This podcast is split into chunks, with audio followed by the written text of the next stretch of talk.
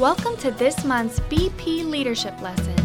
Our guest speaker, Pastor A.T. Stewart, will be talking about overcoming the giants in your life. Let's see what he has to say. Communication is so important. I have learned in my 72 years, 40 plus years in ministry, how important it is to communicate correctly and how easy it is to miscommunicate. Let me tell you something that happened to me when I was in seminary. I was pastoring a country church in Bewleyville, Kentucky. Now, this community was so small, did not even have a stoplight, only had a caution light, and there was a crossroads. There was the Baptist church, and then there was the Methodist church on the other side of the street. The Baptists would meet on Sunday school every week, but church would only be on the first and third Sunday. The Methodist church had church on the second and fourth Sunday. Nobody had it on the fifth Sunday. So I was at that church and I had found out that I had a hole in my retina. I had what's called juvenile lattice. And my brother had had it, and his doctor had said, You need to, if you have any siblings, it's hereditary. So I was going to have to have surgery. So I wanted to explain to the people what was going on and that I would not be able to be there that week I was assigned to preach. So I began to tell them, and I said, You know, I went to the doctor and found out I had a hole in my retina. And the doctor said he needed to patch it up. And I said, Well, what would happen if we don't? He said, You might go blind. He said, What we'll do is go in there with a laser and we will patch it up.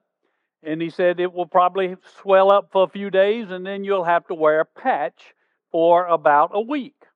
And I noticed as I was telling the people this that they kind of didn't respond like, you know, when you're used to public speaking, you can read a crowd. And they almost looked like they were embarrassed for some reason as I was talking. And but I was in the middle of the message, so I couldn't really process it. You know, actually, you don't realize this unless you do public speaking, but we have a conversation going on in our mind at the same time that that we're uh, preaching or speaking. And so I just had to put that conversation aside and go ahead and finish. And as we were driving driving home, I said to my wife, "You know, I the people just it was it was eerie the way they responded when I was telling my story about my retina." She said, "Well, you know, I think they thought you said rectum."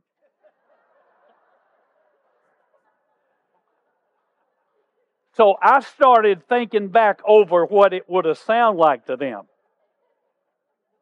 I went to my doctor and he found out I had a hole in my rectum. He said, We need to patch it up. I said, Well, what would happen if we didn't? And he said, Well, you might go blind. But he said, We're going there and we will patch it up and it will probably swell for a few days. And then you'll probably have to wear a patch for a week. So I realized then why they responded and the importance of communication. Well, this morning or this afternoon, we're going to talk about leaders run toward the giants in their life, not away from them. Now, all of us face giants in our life. It might be that relationship that just has gone south and you cannot figure out how to fix it. Maybe they won't even talk to you. It might be a unreasonable boss. You may even be that boss here today. It may be that you have something at work that is just insurmountable. You, you're just overwhelmed by it. Whatever you're facing that is overwhelming you, that is making you feel like you just cannot keep going, there's no way to solve the problem, there's no way to deal with it, it's just getting you down, is the giant that you're facing in your life. Now, if you're not facing one right now, you will be facing one because life is filled with giants. Now, we're going to look at a man named Caleb. Now, you may not be familiar with him, but Caleb faced some giants in his life, and I want you to see how he dealt with those giants. Now, here's the main truth that I want you to get today a leader runs toward the giants because he knows God, the giant slayer. We run toward the giants because we know God. And God is the giant slayer.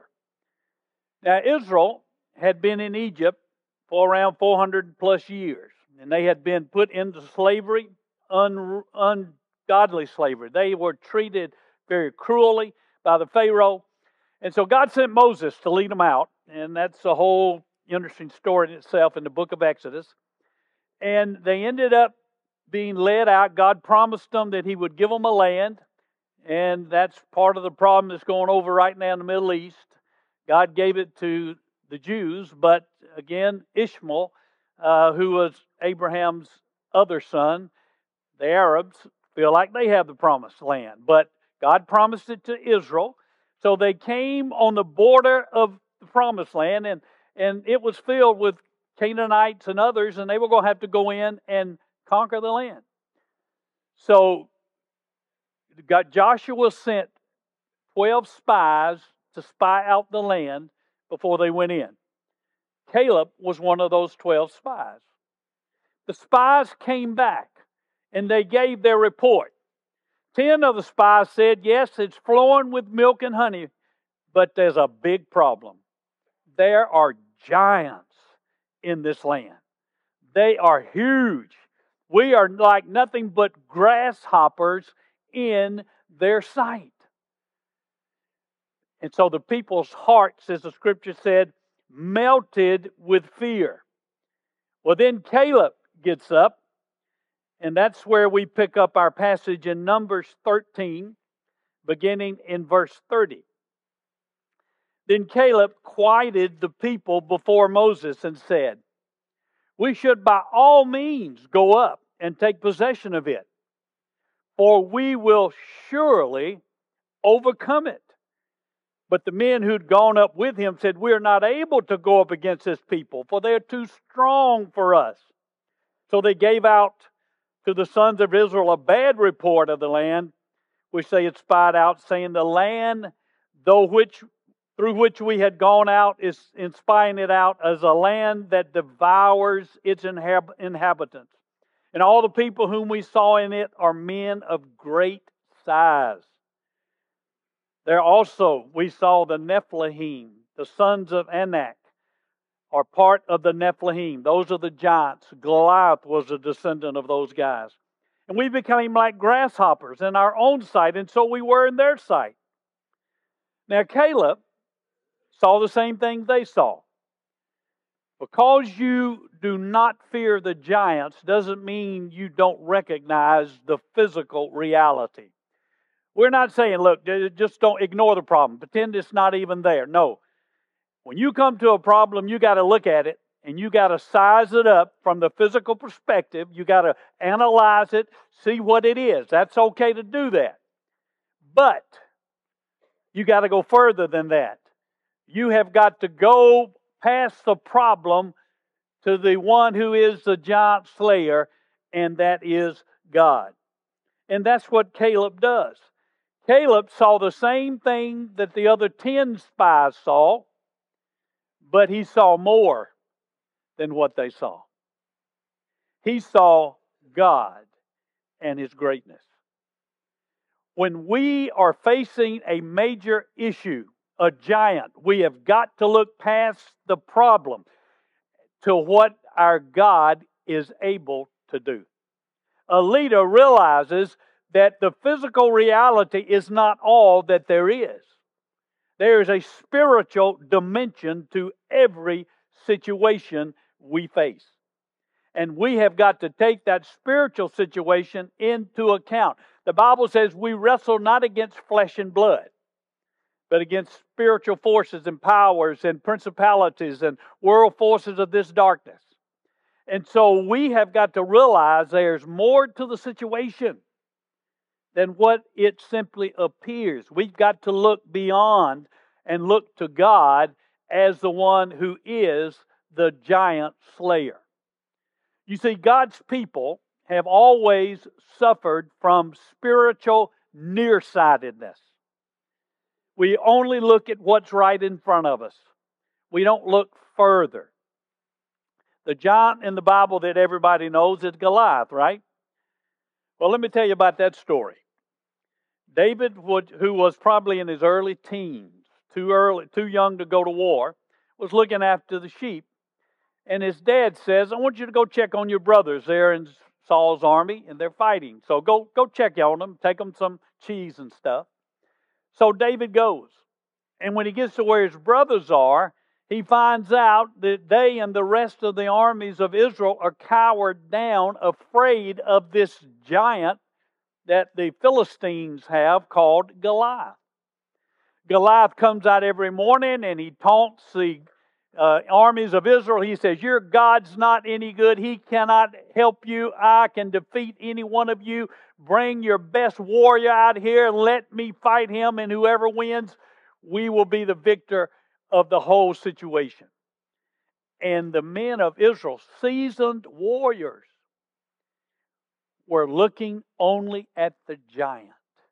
And they were cowered down in fear immobilized. When you only look at the problem, when it overwhelms you, it will immobilize you. You've got to look beyond. And David, this young boy, says, God, God's not going to let him continue to taunt the armies of Israel. God will take care of this situation. David was looking at God. The giant slayer and his brothers got mad at him and they said, You be quiet. You just don't know what you're talking about.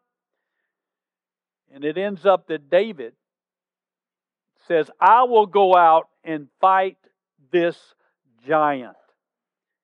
And David goes out and he comes against Goliath. Goliath has a sword, he has a spear, David has a slingshot. And when the Goliath sees David, he starts laughing. He says, Who am I that you let this dog come out to me? He said, I'm going to tear you limb from limb. I'm going to feed you to the birds and the animals. I'm going to destroy you. He was trying to intimidate David. And that's what your giants say to you. You see, the enemy of our soul wants us to cower down in fear and unbelief. But God says, No, look at me. Look past the giant to me. And let's look in 1 Samuel 17. David said to Goliath, The Lord who delivered me from the paw of the lion and from the paw of the bear, he will deliver me from the hand of this Philistine. You see, David had been tending the sheep, and a lion had come out and and he'd been able to overcome that lion because he knew God was helping him. A bear came out and he was able to overcome that bear because he knew God was helping him. And he knew this situation was no different, that God was the great giant slayer. And then David said to the Philistine, You come to me with a sword and spear and a javelin. But I come to you. Here, listen, I come to you in the name of the Lord of hosts, the God of the armies of Israel. David is saying, This is not my battle, but the battle is the Lord's. This day the Lord will deliver you into my hands, and I will strike you down and remove your head from you. And all that all that this assembly may know that the Lord does not deliver by sword or by spear, for the battle is the Lord's, and he will give you into my hands. How could this young boy speak with such confidence when these seasoned warriors were cowering down in fear? Because he had his eyes on God, the giant slayer not on Goliath. And whatever situation you're facing today, and it may be overwhelming you, I want you to look beyond that situation and look to God, who is the giant slayer. Put your eyes on Him, not on that situation that seems impossible. A leader runs toward.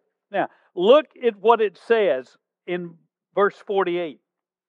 Then it happened when the Philistine rose and came and drew near to meet David that David ran quickly toward the battle line to meet the Philistine. Ran quickly. That's why I say leaders run toward the giants, not away from them.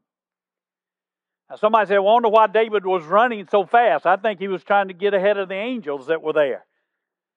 But he ran toward Goliath. You think Goliath was used to somebody running toward him to fight him? Man, this had to take him by total surprise. This little boy with a slingshot is running toward him. But that's the faith that David had because his eyes were on God. He saw past that giant, he saw the greatness of God, and he ran in that situation. So a true leader runs toward the giant because they have their eyes on God, the great giant slayer. What great insight from part one of Overcoming the Giants in Your Life. Pastor AT made a great point about a leader runs towards the giant because they know the giant slayer, God. There is a spiritual dimension to every situation that we face. Join us next time for part two of this lesson. To hear more of these lessons, be sure to check us out at bpleadership.com or the BP Leadership Podcast. This is where real leaders are made.